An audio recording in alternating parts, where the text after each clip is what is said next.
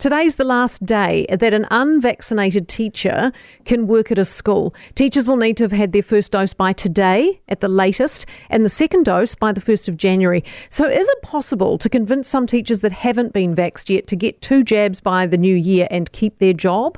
Well, with us now is Paul Hayward, the head of initial teacher education at the University of Auckland. Morning to you, Paul. Morning, Kate. Uh, a bit of a million dollar question. Do you think unvaxxed teachers by now are a bit of a lost cause, or is there still time to talk to them and convince them?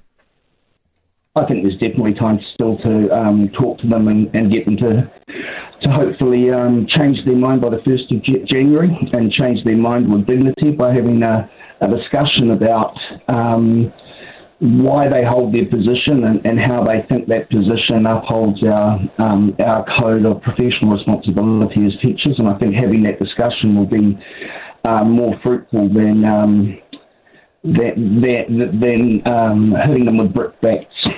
Because it's sort of an unfair and unkind assertion that's been allowed to flourish, really, that all those who don't want to get vaccinated are some kind of crazy anti vaxxer. That's not necessarily true at all. Yeah, that's. Uh, I, I, think that's a really good point. Um, we have our, our, code which which outlines the commitments we have as teachers, and, and one of those commitments is um, to to society, and that talks about the importance of upholding um, human rights.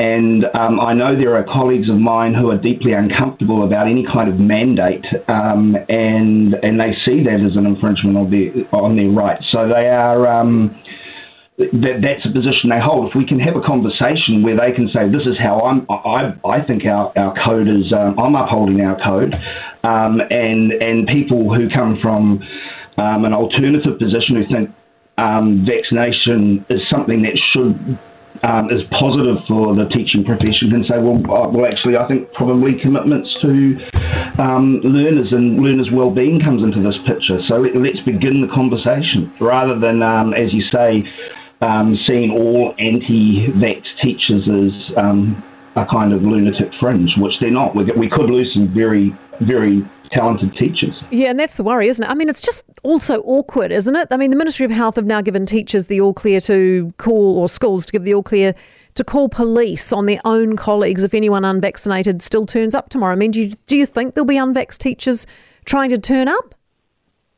I would hope not, Kate. I would hope um, that my colleagues would realise um, that any scenes of, of, of, that nature would be highly detrimental to their relationships with um, the children they serve and, and their communities. So, um, whether vaccinated or unvaccinated, um, I really hope things wouldn't come to that. But, but, but I guess my point is we, um, we need to start the conversation. If we just um, stand up on high and, and, use our code to say, well, this is why you should be vaccinated because of this commitment and that commitment, we're likely to polarize people even further.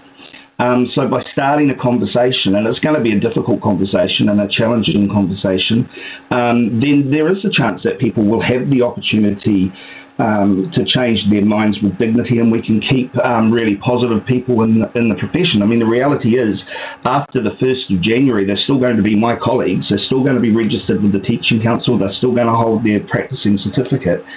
Um, so these relationships are ongoing, so we need to, we need to be careful here.